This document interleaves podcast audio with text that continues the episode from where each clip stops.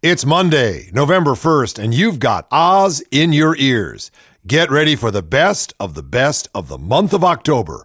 Ooh, it was a scary time.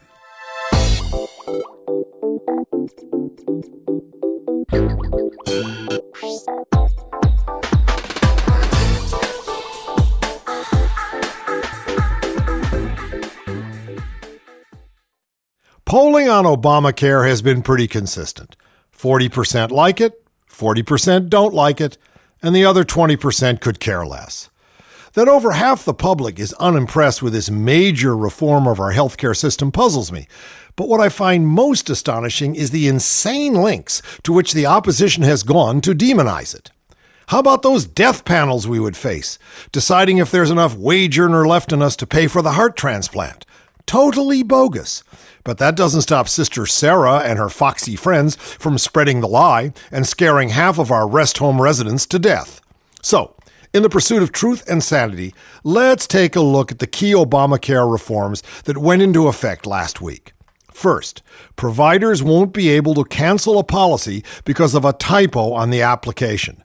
The insurance companies will have to find other work for that legion of nitpickers who cast honest clients into purgatory for want of spell check. Second, insurers can't deny coverage to kids because of pre-existing conditions like hay fever, asthma, or sports injuries. I get it. Why should we make the kids suffer just because there's too much ragweed, polluted air, and A Y S O leagues?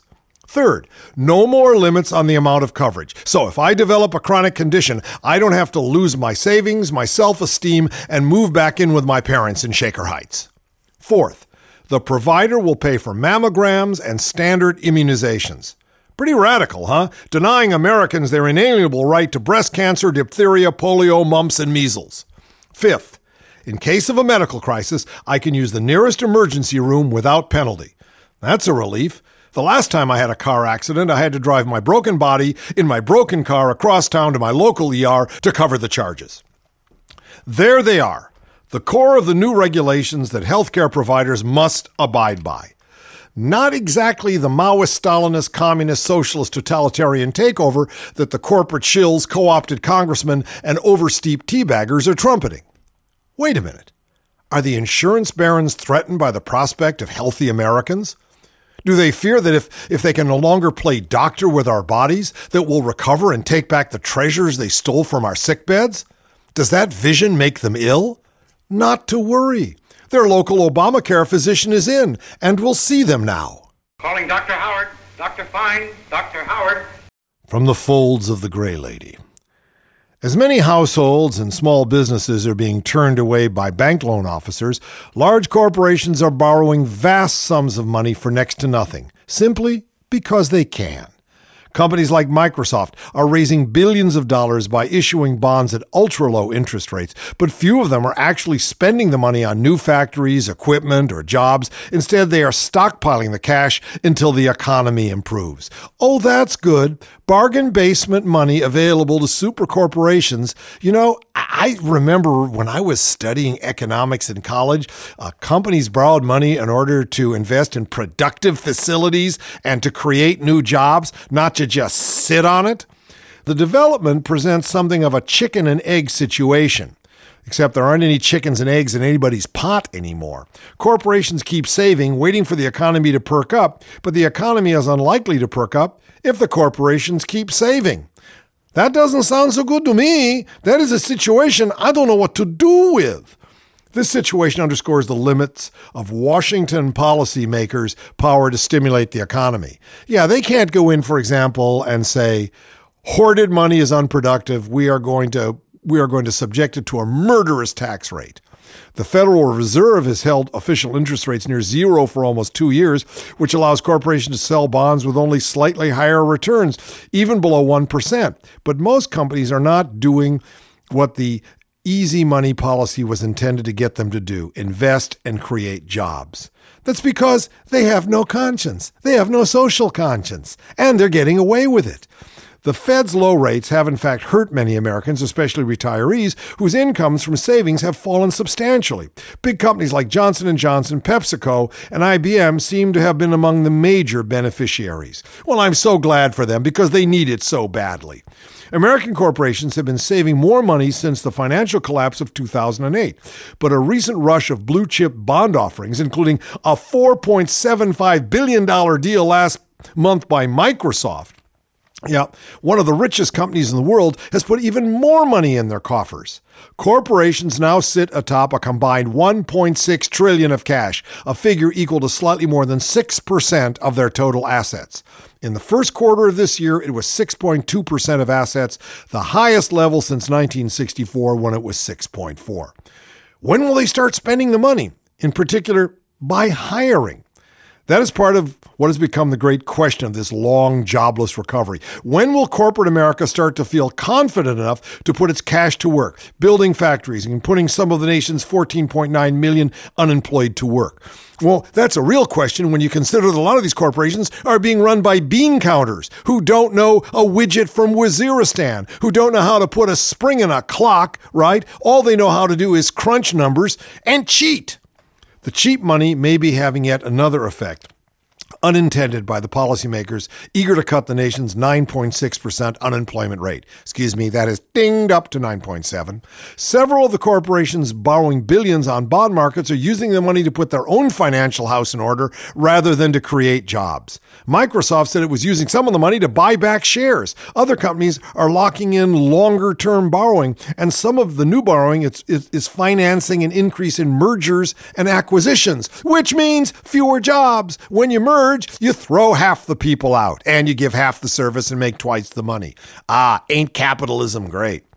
All of this may enrich the corporation shareholders and cut company costs in the long run, but it does not necessarily lead to more jobs, and it does not represent the big investments in growth that could fuel a sharp economy recovery for everyone. Uh-huh. Well, do the corporations care?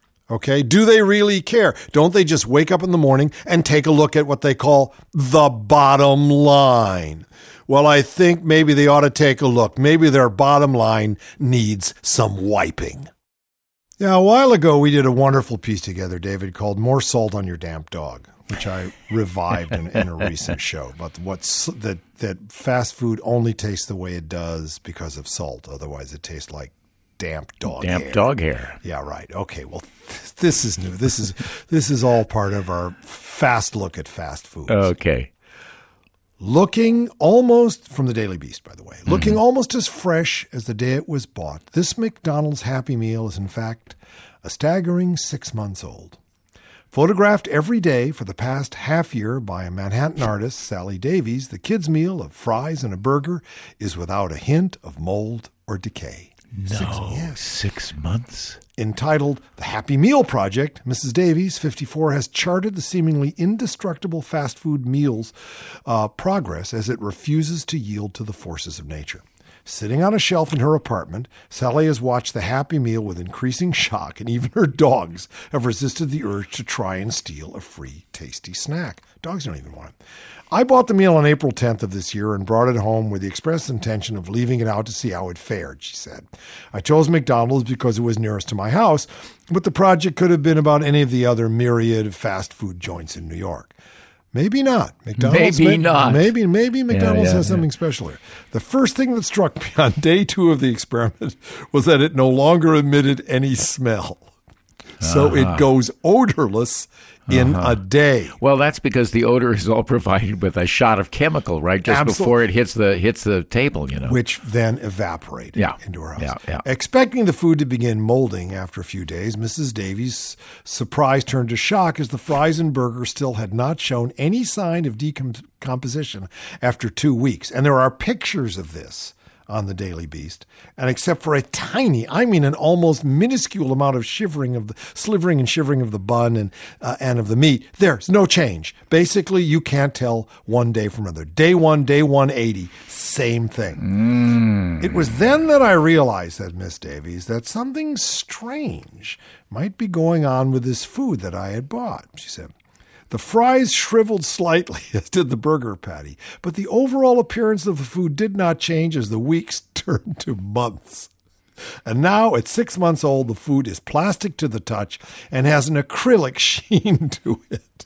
The only change that I can see is that it has become hard as a rock. No, no. Yes, yes, yes. Now imagine, oh. imagine what it does in your intestines. Help, because, cause I mean, my burger is undead. Why hasn't even the bun become speckled with mold? Oh, it's no. odd. When asked if their food was not biodegradable, it appears that their food is not biodegradable, David. McDonald's spokeswoman Danya Proud said, "This is nothing more than an outlandish claim and is completely false."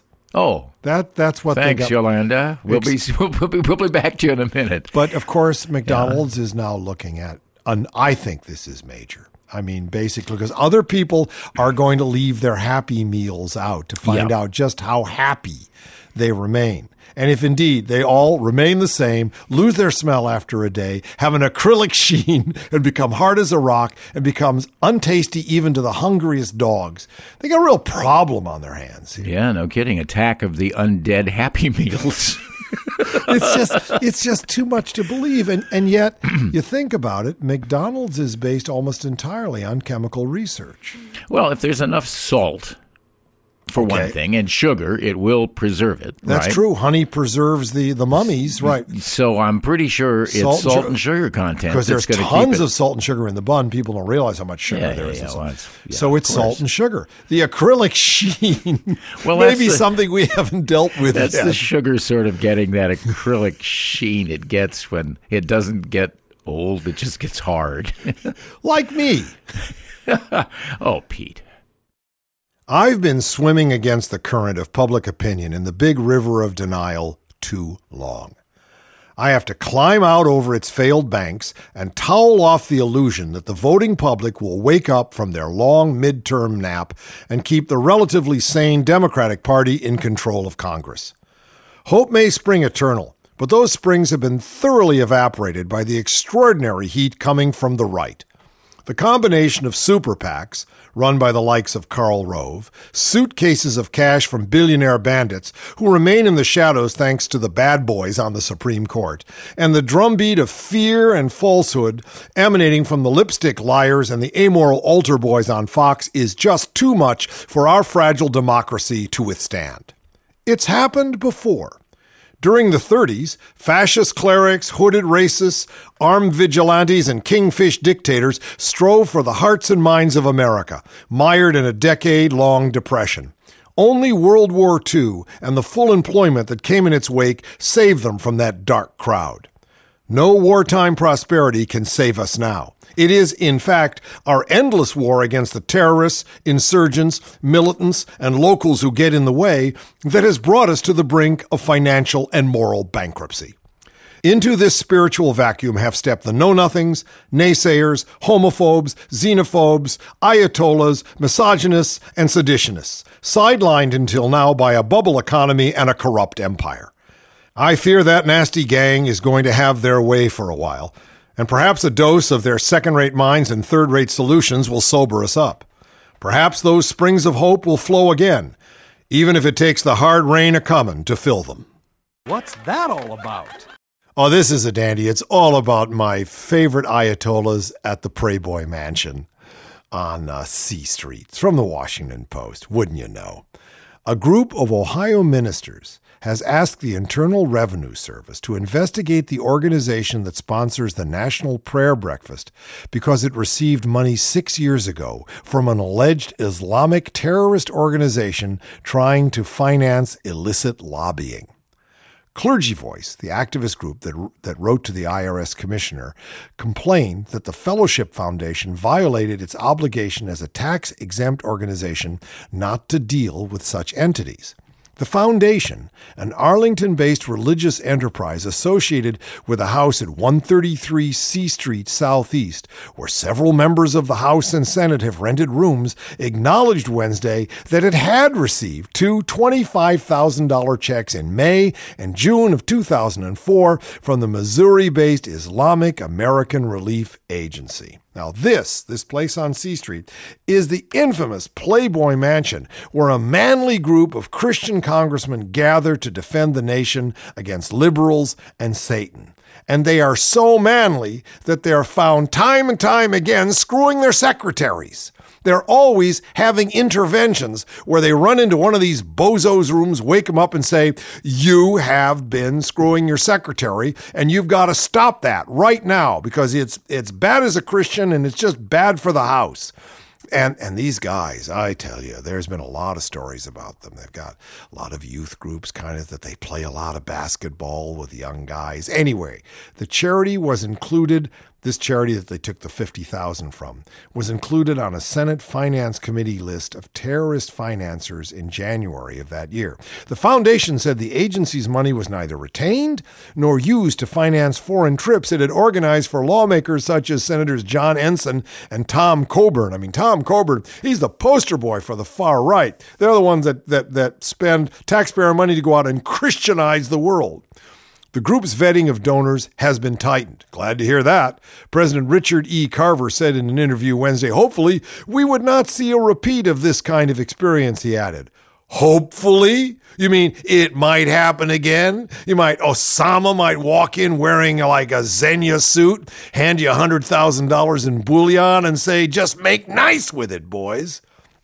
The Islamic American Relief Agency was raided and shuttered by federal agents in October of two thousand four. But in the months after its inclusion on the Senate committee list, it mounted a quiet lobbying effect to clear its name. Carver initially said the group had checked up on the charity at the time the money came in and found nothing, but then said later in the day that he had received incorrect information and that no such checking had occurred. Oh, really? Really? No checking. Islamic what? Friendship organization? Sounds good to me. Extensive government wiretaps and data collected in the raid led to multiple federal indictments of the relief agency's officers. They culminated in a guilty plea four months ago by Chief Executive Murabak Hamed, in which he acknowledged sending a twenty-five thousand dollars check to the International Foundation in May of two thousand four. Carver said that was one of the names of his group. One of the names! Hamed, in his plea, said the purpose was to pay for lobbying by former Congressman Mark D. Siljander, a prominent social conservative who promised to help the agency get off the Senate terrorist financing list. Ooh, I love it! Siljander, in a July courtroom appearance, pleaded guilty to serving as the charity's unregistered agent in meetings with lawmakers on Capitol Hill and admitted lying to federal officers about his role. Guys at the Playboy Mansion, I mean, there's some scum walking around there. They're taking uh, jihadist money and lying to the government. I wonder what else they're doing behind them closed doors. The Justice Department has said the money involved was stolen from a grant given to the charity by the Agency for International Development in the late nineteen nineties to finance relief work in Mali. Siljander knew at the time that the charity was controlled from Sudan, and he suggested that his payments be routed through foundations, according to his plea. So they money laundered Sudanese jihadist money. These people should be shuttered immediately. Carver said that at the time, Siljander, a fundamentalist who has attained prominence for advocating closer relations with Muslims, sure, as long as they retain closer relations with his offshore accounts, was an associate of the Fellowship Foundation, and that it has long been the Foundation's practice to process donations and payments for all two hundred or so associates at its three hundred affiliated ministries. Its annual budget is about sixteen million dollars, he said. The money, he says, probably came in at a time when nobody thought there was a reason for Mark to do something wrong. I mean, there is a time for Mark to do something wrong? That's what, what, what Carver said. We uh, never had any reason to expect uh, we would get anything like that. These are just ignoramuses. The Justice Department, in an October two thousand eight indictment, said the foundation had sent only part of the charity's money to Siljander, but Carver forwarded a statement by the group's accounting saying that one hundred percent of the funds were distributed in Siljander's wages and benefits. They laundered the money. An I R S spokesman said the agency is not permitted to comment on the tax status of nonprofits. Well, when they take away their nonprofit status, maybe they can comment on it. All right, Peter, I um, you know, I read these stories in the New York Times, and uh, you underline paragraphs and things that people said that you want to remember, and mm-hmm. suddenly they're all they all just become poems to me. So uh, this is a poem uh, based on Gates, and I don't mean Bill Gates, I mean Secretary of the Army Gates. Yeah. Who revealed several interesting things. And here's the poetic version of that. See what you think when I finish. Okay. Okay. A cadre of military leaders cut off politically, culturally, and geographically from the population they are sworn to protect.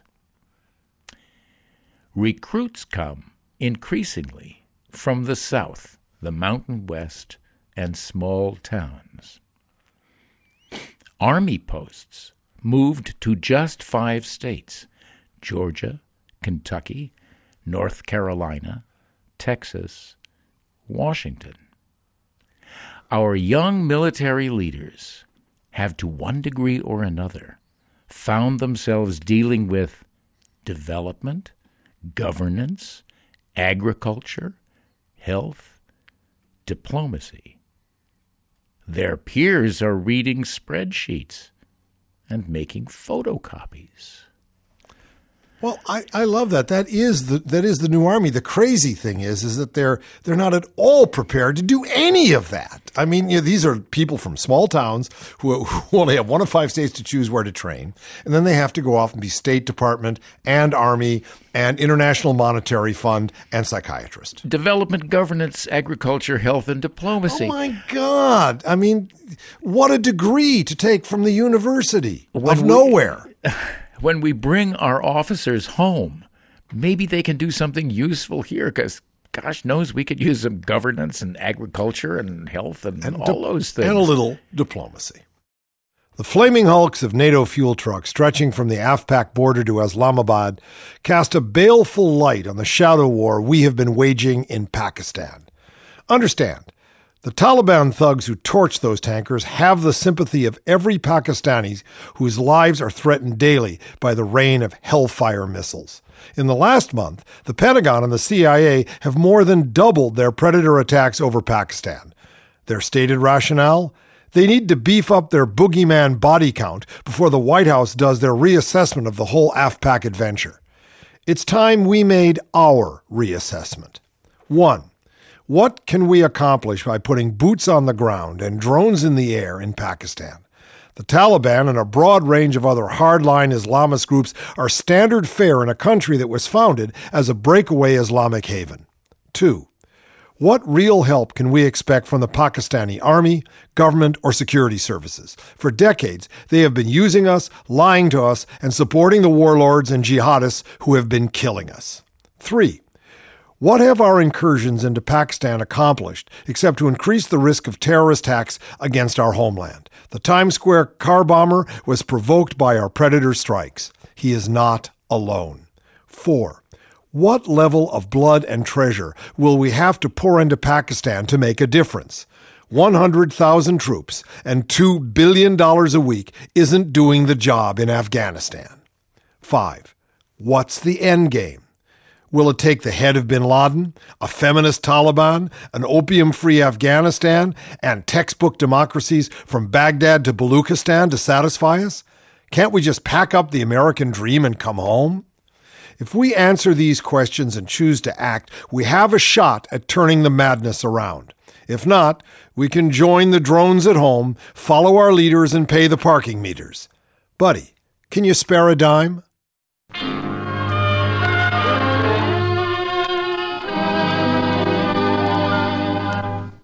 From Talking Points Memo, Chinese Nobel Peace Laureate Liu Xiaobo has tearfully dedicated his award to victims of the nineteen eighty-nine Tiananmen Square crackdown, activists said, as his wife was held under house arrest on Monday. Don't you just love those Chinese? They don't care about spinning their public relations. All they want is total control of the people. This award is for the lost souls of June fourth, the U S-based group Human Rights in China quoted Liu Xiaobo as telling his wife, Liu Xia, referring to the bloody June fourth, nineteen eighty-nine crackdown on democracy protests at the vast Beijing Square. I've been there, by the way. It is huge. You can't imagine the scale of Beijing. Everything is at least twice as large as you would expect it. I didn't go into Mao's tomb because I don't visit the resting place of mass murderers. I happened to be in, in Tiananmen Square when it was almost just empty, and there would be occasionally a, a an army guard standing there, not with a rifle, but a fire extinguisher. I learned later that was to put out people who set themselves on fire in protest. It's a great country. The fifty-four-year-old writer, this is Xiobo, who was jailed for eleven years in December after authoring a bold petition calling for democratic reforms, was awarded the prize by the Oslo-based committee Friday, sparking a furious reaction from Beijing.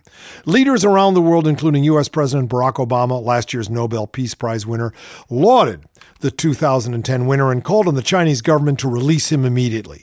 Tibet's exiled spiritual leader, the Dalai Lama, who won the Nobel Peace Prize in nineteen eighty-nine, also on Monday criticized China's irate response. The Dalai Lama told Kyodo News during a stopover at Tokyo's Narita Airport that the Chinese government does not appreciate different opinions at all. Yeah, Dalai, that's putting it lightly. He also said building an open and transparent society is the only way to save all people of China, but that some hardliners inside the leadership were stuck in an old way of thinking. Via her Twitter account, Liu Xia said she had been placed under house arrest at her Beijing home both before and after traveling to the prison in northeastern China where her husband is being held to inform him of his prize. Brother, she said, I have returned home. On the eighth of October, they placed me under house arrest. I don't know when I will be able to see anyone, said the Sunday night Twitter. My mobile phone has been broken and I cannot call or receive calls. I saw Xiaobo and told him on the ninth at the prison that he won the prize. I will let you know more later. Everyone, please help me retweet. Thanks, she said. Yeah, don't retreat on this one. Retweet. Liu Xiaobo's wife was taken to the prison under police guard, his lawyer said at the weekend. At least two dozen police, plainclothes officers, and other security personnel were soon deployed Monday at the compound where Liu Xia lives, interrogating returning residents and preventing journalists from entering. It's a police state, buddy. Next time you go out and buy one of them fine Chinese trinkets or some of them fine hijacked T V programs or games or whatever you're buying, just think about Liu Xia and think of Xiaobo out there in prison for eleven years for just calling for human rights. Calls to her mobile phone were met with a recording saying it was out of service. Liu Xiaobo is the first Chinese citizen to win the Peace Prize issued by the Oslo-based Nobel Committee, and China immediately lashed out at the award, calling it blasphemy and labeling Liu a criminal. These people are, I just can't stand them. China has summoned the Norwegian ambassador to warn him that it would damage relations, and on Monday canceled a scheduled Wednesday meeting between a Norwegian fisheries minister and a Chinese vice minister. Well, let me tell you, China, you know, the fish starts to rot both the head and the tail in your country, and you're going to get caught in the middle. China's censors have mounted an effort to prevent news of the award circulating on the internet in China, and searches on the subject remained blocked Monday. And what a great country! Uh, Liu, a former university professor, helped negotiate the safe exit from Tiananmen Square of thousands of student demonstrators before military tanks crushed the six weeks of peaceful protests in the heart of Beijing. He has spent much of the intervening period in jail, under house arrest, or other restrictions, but has continued to seek the release of those jailed due to the protests.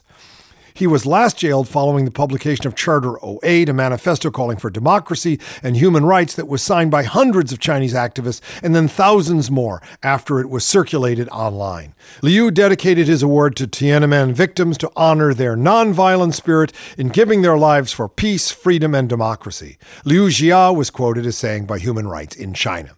She said her husband was moved to tears as he discussed the subject, according to the group. During the one-hour meeting, Liu asked his wife to represent him at the Nobel Awards ceremony in December, the Hong Kong-based Information Center for Human Rights and Democracy said in a statement. It was not immediately clear if Chinese authorities would allow her to attend. If they don't allow her to attend the Nobel ceremony for her husband's Peace Prize, I think we ought to do a full boycott China day. Maybe a full boycott China month. That doesn't mean we won't be reading Tang Chinese poetry on Oz, because that's like, you know, fifteen hundred years ago. I'm talking about the oppression right now.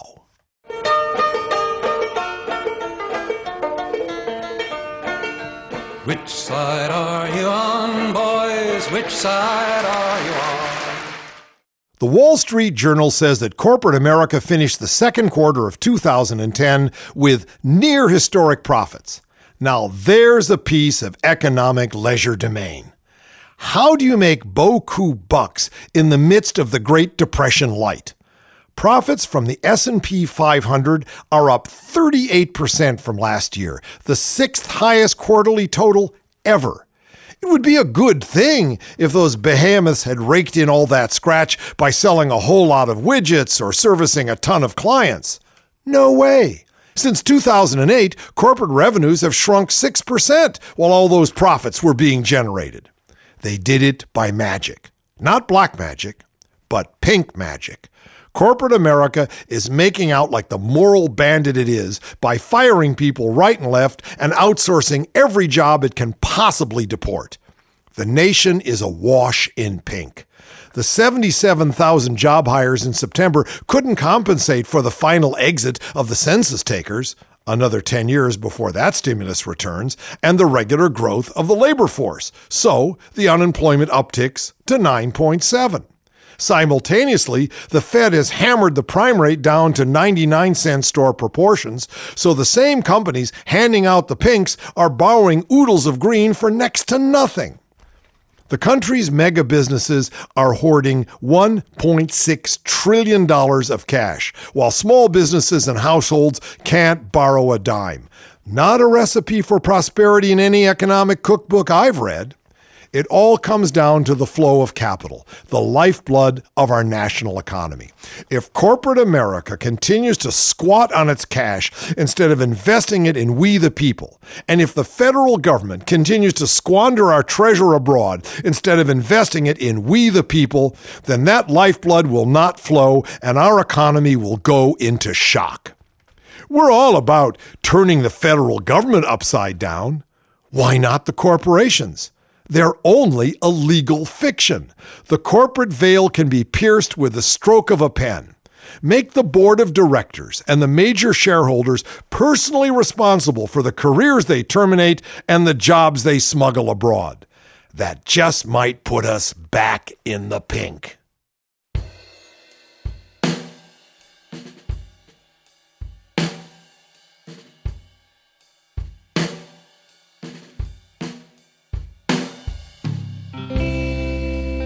History repeats itself in the patterns in the stone.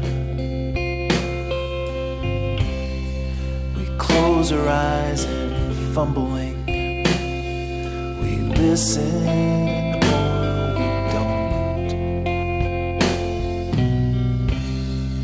The anchor man is babbling, weatherman's a liar, the sports report's a waste of time for the bored and the tired. And the past is all we talk about, 'cause it's all we've ever known.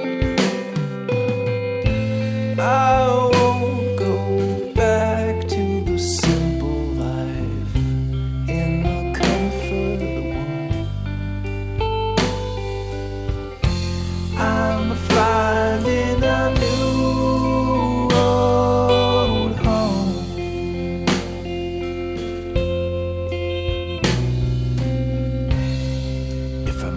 my own funeral, don't let me hold you up, just tell them I've got other plans, I've got work to do.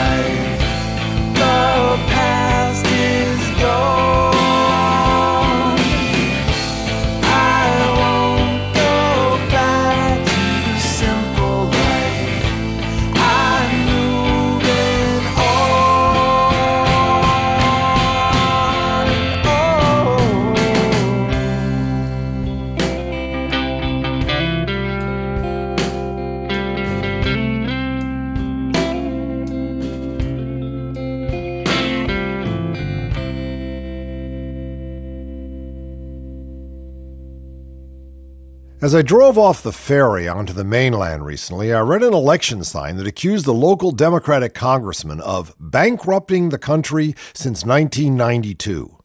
I'm getting whiffs of nineteen thirty-two and nineteen eighty-four here. nineteen thirty-two, bankrupting the country since nineteen ninety-two, read, "We're in this mess because they stabbed us in the back. Hitler did a great job of convincing an angry and dispirited German people that all their problems lay at the feet of the not me. It was the Jews and the commies in thirty-two. It's Obama and the liberals today."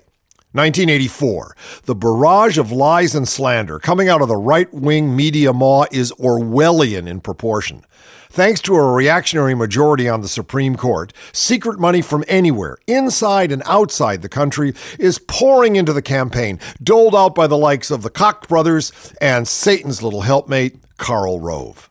Six months ago, when the Tea Party was beginning to steep and the Republican far right was beginning to draw blood from the president, I called up my reserve of American optimism and figured that the people's common sense would come to the defense of our democracy. It didn't. Goebbels was right. I was wrong. In a time of desperate confusion and economic collapse, thirties Germany in the throes of the Great Depression, and present-day America in the grip of the double dip, it would take a nation of philosopher kings to accept their share of responsibility for the disaster and devise a reasonable plan for healing the Commonwealth.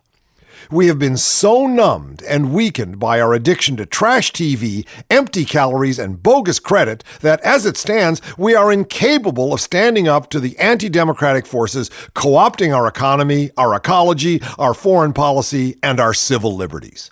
We are being occupied by hostile forces just as certainly as the thirteen colonies were occupied by the British. We need a second American Revolution to free ourselves. Instead of a tea party, a T V party. Unhook our flat screens and let Glenn and Sarah and Sean stumble in the darkness.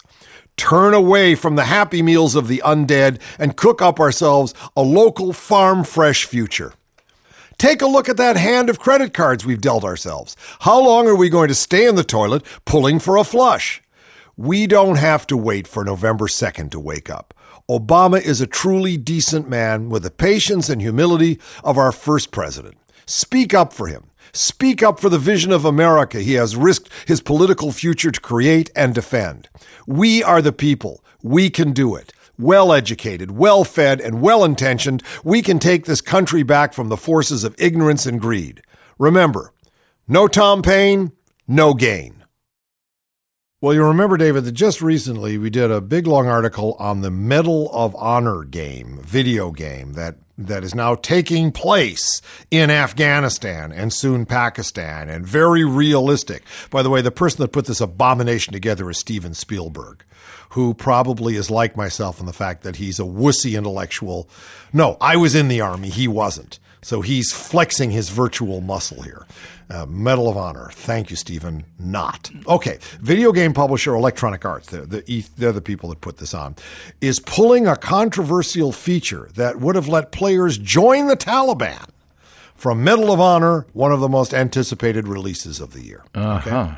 As originally planned, players in Virtual Battle Online could team up in squads, one side of insurgents designated as the Taliban, with U S troops as their target. After rising criticism, including a sales ban in Army and Air Force exchange outlets, E A decided to change the game. Changing the game ain't easy, by the way. They must. They. Uh, I got to tell you, our consultant, John Cumming, uh, the Oz team and consultant, was a person who used to take groups of these gamers, because he was a head gamer, and, and, and put them in weird... Uh, Uh, undisclosed locations and force them to work all day and all night to make these kind of changes. It's a real code shop, code sweatshop. So they're sweating it out, right? So, so wait, just let, let's take this back. You mean we're going to play cowboys and Indians, but you can't play the Indians? You, no, you no? can't. No, here's okay. what here's what you're going to be able to do. No, you're right. quite right. All but right. the Taliban, worse than Indian, worse right. than Indian, worse than Indian. No, Go worse. So because we couldn't, we can't kill all of them that easily. Not only one by one. Go ahead. To be sensitive to families and friends of fallen soldiers, the game will be changed so that the op- opposing force, or op four, see they have their own names inside video, not Taliban, will be in the multiplayer mode. So you can go, you can become a member of the op four, but not the Taliban. But you watch, the Taliban's going to hear about this and they're going to start infiltrating the op four. All right. All right. So this uh, this said producer Greg Goodrich. Medal of Honor is a big thank you letter to the troops. And if this one word caused some troops to be not able to receive that, let's change it. And hopefully people will get that. It's a big thank you letter to the troops. Yeah. I wonder what letter that uh, is. Does anybody uh, on our side not get killed? In which case, that would be nice. Otherwise, it seems to be a brutal, horrific, miserable attempt to abuse our children with death. You know, you're right. There they stood, hoses in hand, the brave firefighters of Obion County, Tennessee, instructed by their boss to let Jean and Paulette Krennic's home burn to the ground, taking the family's dogs and cats with it, all because of a seventy-five dollars fee that had been overlooked. Jean Krennic pleaded with the firemen, offered up the money, then tried to put out the blaze himself. His reward? A thorough tongue-lashing from that beady-eyed marshmallow Glenn Beck, who excoriated Krennic for trying to sponge off his neighbors. In the background, Glenn's radio show sidekick mocked Krennic's futile attempt to save his home and his pets. If Don Imus deserves to be suspended for his thoughtless racial slurs, then Beck has earned a place in the tunnel recently exited by the Chilean miners to contemplate the darkness of his heart. Beck's twisted response to the tragedy is no surprise, but he has been joined in the blogosphere and on the airwaves by a chorus of self-righteous reactionaries and compassion-free libertarians who display the specter of the Krennic smoking ruins as a warning to every citizen who thinks they can get away with sucking off the American dream.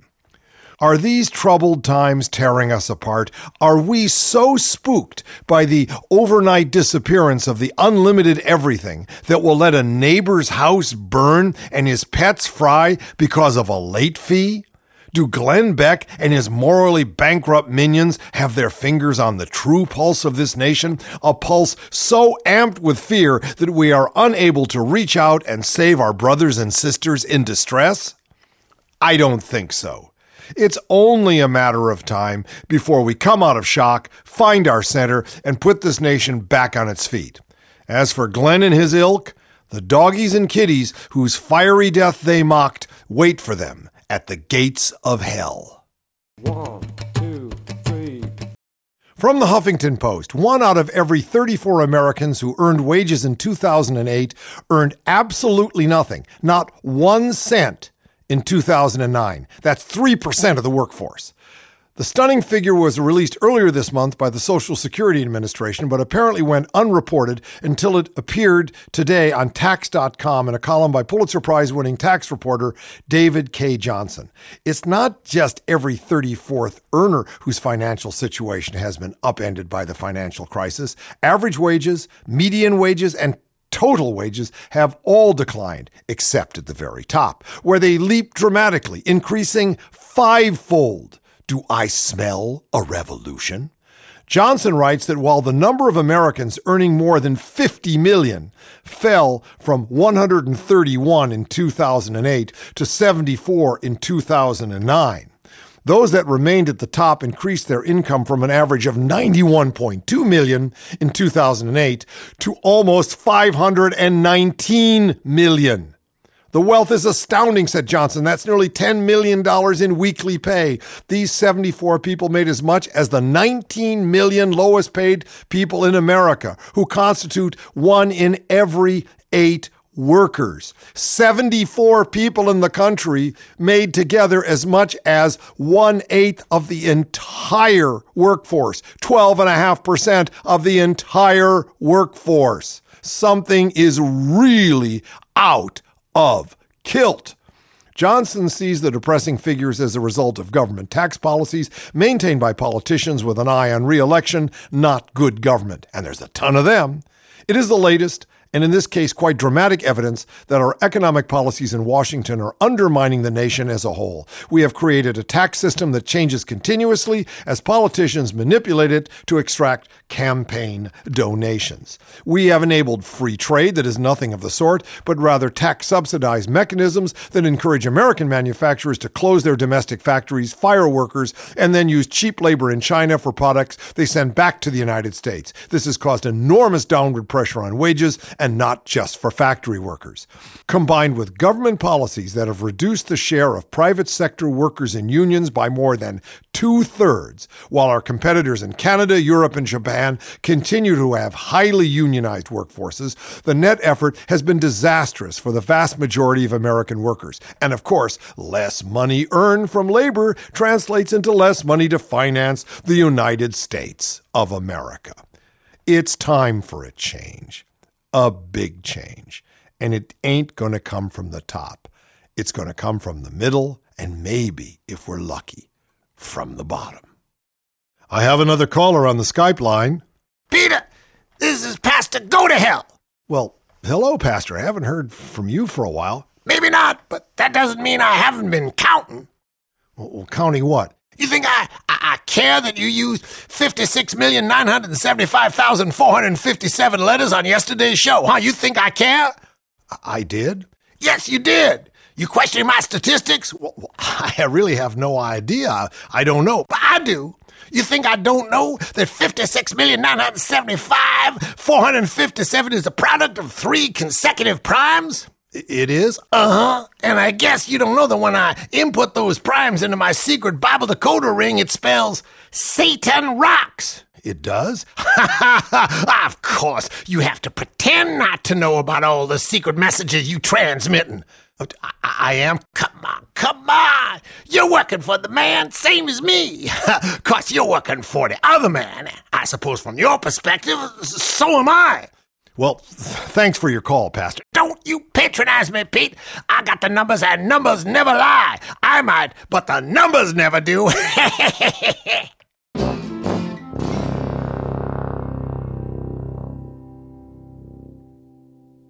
Let's do the math.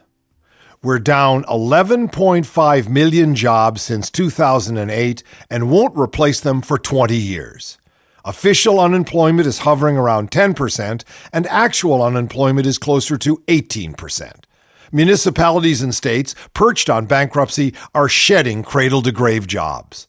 The infrastructure is crumbling, the public school system is in crisis, and foreclosures are at an all-time high. Corporate America has chosen to sit on one point five trillion dollars in cash rather than invest in our economy. Just think what two billion dollars a week would do to change the math. two billion dollars, that's what we're spending every week in Afghanistan. It might be worth the sacrifice if two billion dollars a week were bringing democracy with all its bells and whistles to Afghanistan, suppressing its heroin trade, and securing the country from the local jihadists who stone women and behead villagers to satisfy their thirst for power and sexual domination. It isn't buying any of that. Proof positive is the recent admission by our Secretaries of State and Defense that the U S is facilitating talks between the Taliban and what's left of Karzai's government. Our nine-year occupation of Afghanistan has been a failure.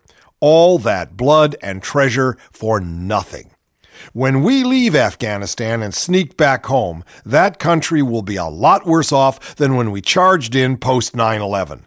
Back then, the Taliban were contained in the Kandahar region by Massoud's Northern Alliance and a relatively stable regime in Kabul. Now those vicious freaks are everywhere. What we'll leave behind is anarchy, the same gift we're leaving behind in Iraq. And we'll come home to anarchy. Where are we going to find jobs for one hundred thousand shell-shocked G Is? What have we got here for the other one hundred thousand contract mercenaries to guard?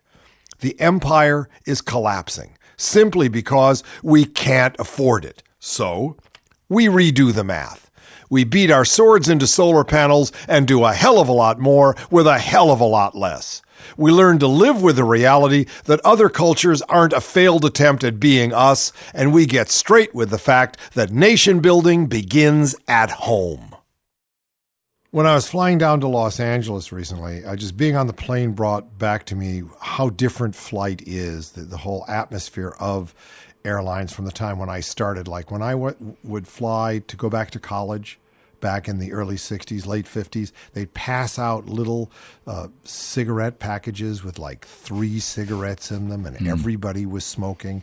And I realized I grew up in an entirely smoked environment, in planes. And I learned to smoke by watching my philosophy teacher and how everybody else got a chance to wait to answer their questions by, by taking a smoke out of their pack. Smoke, smoke, smoke. Okay. Right. It's true. That and, was the time. And now U S A Today, times have changed. Okay. Says that heavy smoking in midlife, and most of those people on the plane were in their midlife, more than doubles your odds of developing Alzheimer's disease. Wow. According to a recent Kaiser mm. Permanente study, the study is the first to examine the long-term consequences of heavy smoking on Alzheimer's and vascular dementia, uh, says the principal investigator. From nineteen ninety-four, David, to two thousand eight, researchers evaluated over twenty-one thousand men and women in midlife. So it's a huge Big sample. cohort. Yeah. Big sample. And continued following them on average for twenty-three years. Wow, what a okay. great study. You know, Kaiser does come up with this stuff. They do use their money for this. Compared with non-smokers, those who had smoked two packs of cigarettes a day, which back in the smoking days was very common, right, increased their risk of developing Alzheimer's by more than one hundred fifty-seven percent and had one hundred seventy-two percent higher risk of developing vascular dementia, the second most common form of dementia after Alzheimer's. Wow. The research is, is public, is just been published in the Archives of Internal Medicine. It's totally legit, okay? Though the study was observational, the authors have theories about what might be going on. People who smoke have increased inflammation, and we know that inflammation also plays a role in Alzheimer's. Dementia experts say the Kaiser research is strong. Sounds strong, right? Hmm, so, yeah, absolutely. Well, if the sample is big and the time period is, is really long, and the statistic is enormously high. Uh, you know, and it says this study is particularly good because it separates out vascular dementia from, uh, and Alzheimer's, it says, uh, who notes that some early studies on smoking and dementia suggested a protective effect for some reason, but it's not. There's no protection from smoking. It's the other way around. So mm. that's another good thing. The other novel aspect is that they got a large enough sample to look at different ethnic groups, and it shows that smoking's effect on dementia does not differ based on race. There, there was thought that it did. Uh, A key question for worried smokers: if I quit, will I lower my risk for dementia? The answer is unknown, but Whitmer says researchers are planning a follow-up study to find out. The bottom line, if there's somebody out there who hasn't heard smoking's bad for you, they must live in a cave somewhere. Yeah, yeah, it's probably Osama bin Laden. He probably smokes. He probably he lives does. in a cave and he smokes. Well, it's a, and it's a sealed environment, too, I mean. Excuse me. I can't re- who are you? I can't remember your name. From the A's to the Z's. A's for Alaska, where wingnuts abound. B is for Bilderberg, deep underground. C is for coal, dirty fuel, dirty grave. D is the Dems with a Congress to save. E's the electorate, angry and scared. F is the fascists, well-paid and prepared. G is the G M O food on the shelf. H is the harm it can do to yourself. I is for Islam. But which one, by God? Is J for their justice or endless jihad? K is for Karzai and his dope-dealing bro. L is for how long he will last when we go. M is Mahmoud Ahmadinejad's fist, which he shakes when he says that his nukes don't exist. O is for Obama. I'm so glad he's there. P's the people who think that he's Saladin's heir. Q is Al-Qaeda, Osama's vile thugs. R is Ridya that pays for their weapons and rugs. S is the stimulus, vision and plan. T is the Tea Party, duped to a man. U is unmanned drones, flown from far, far away. V is the innocent victims they slay. W is the prick who put us in this hole. X is the factor we'll never control. Why is the question, must our country begin this ground zero sum game that no one can win? If we rise above gender, wealth, power, and age, put an end to this flag-waving, book-burning rage, just tend the garden, play our parts, take our ease, we can rebuild the future from the A's to the Z's. Well, Dave, uh, you've got us into a new guy now. He got us into a new, probably Tang period, at least early Tang period poet. And what's cool about about Dao Chen is that he likes to drink wine and he likes to talk about it. He sure does. And, you know, he, his lifetime, we're talking about four hundred here, four hundred A D. He was writing wow. these lovely Wow. poems. Yeah. Oh, man. Seven, you know, seventeen hundred years ago, and the man knew how to do his stuff. He sure did. Here's one. A green pine grows in eastern garden. Dense underbrush obscures its beauty. When a nipping frost ruins all other plants, its lofty branches emerge majestically. Unnoticed among trees, standing alone, it becomes a wonder. I take a pot of wine to hang on the wintry bough, then look afar over and over again. Life alternates between dreams and illusions. Why should I tie myself to this worldly bondage? Good question, to which I have no real answer, but at least we're tied. We're tied to Radio Free Oz, and uh, it's it's a it's a mild kind of bondage. Mild kind of bondage, yeah, kind of a friendly. Uh, I'm getting excited. Ooh, the bondage of Radio right. Free Oz. Don't forget to go up to radio free oz dot com. Dig Bergman's blog, Osman's blog. Go up to the Ozineers page and find out what you can get if you subscribe and become an insider. See you tomorrow.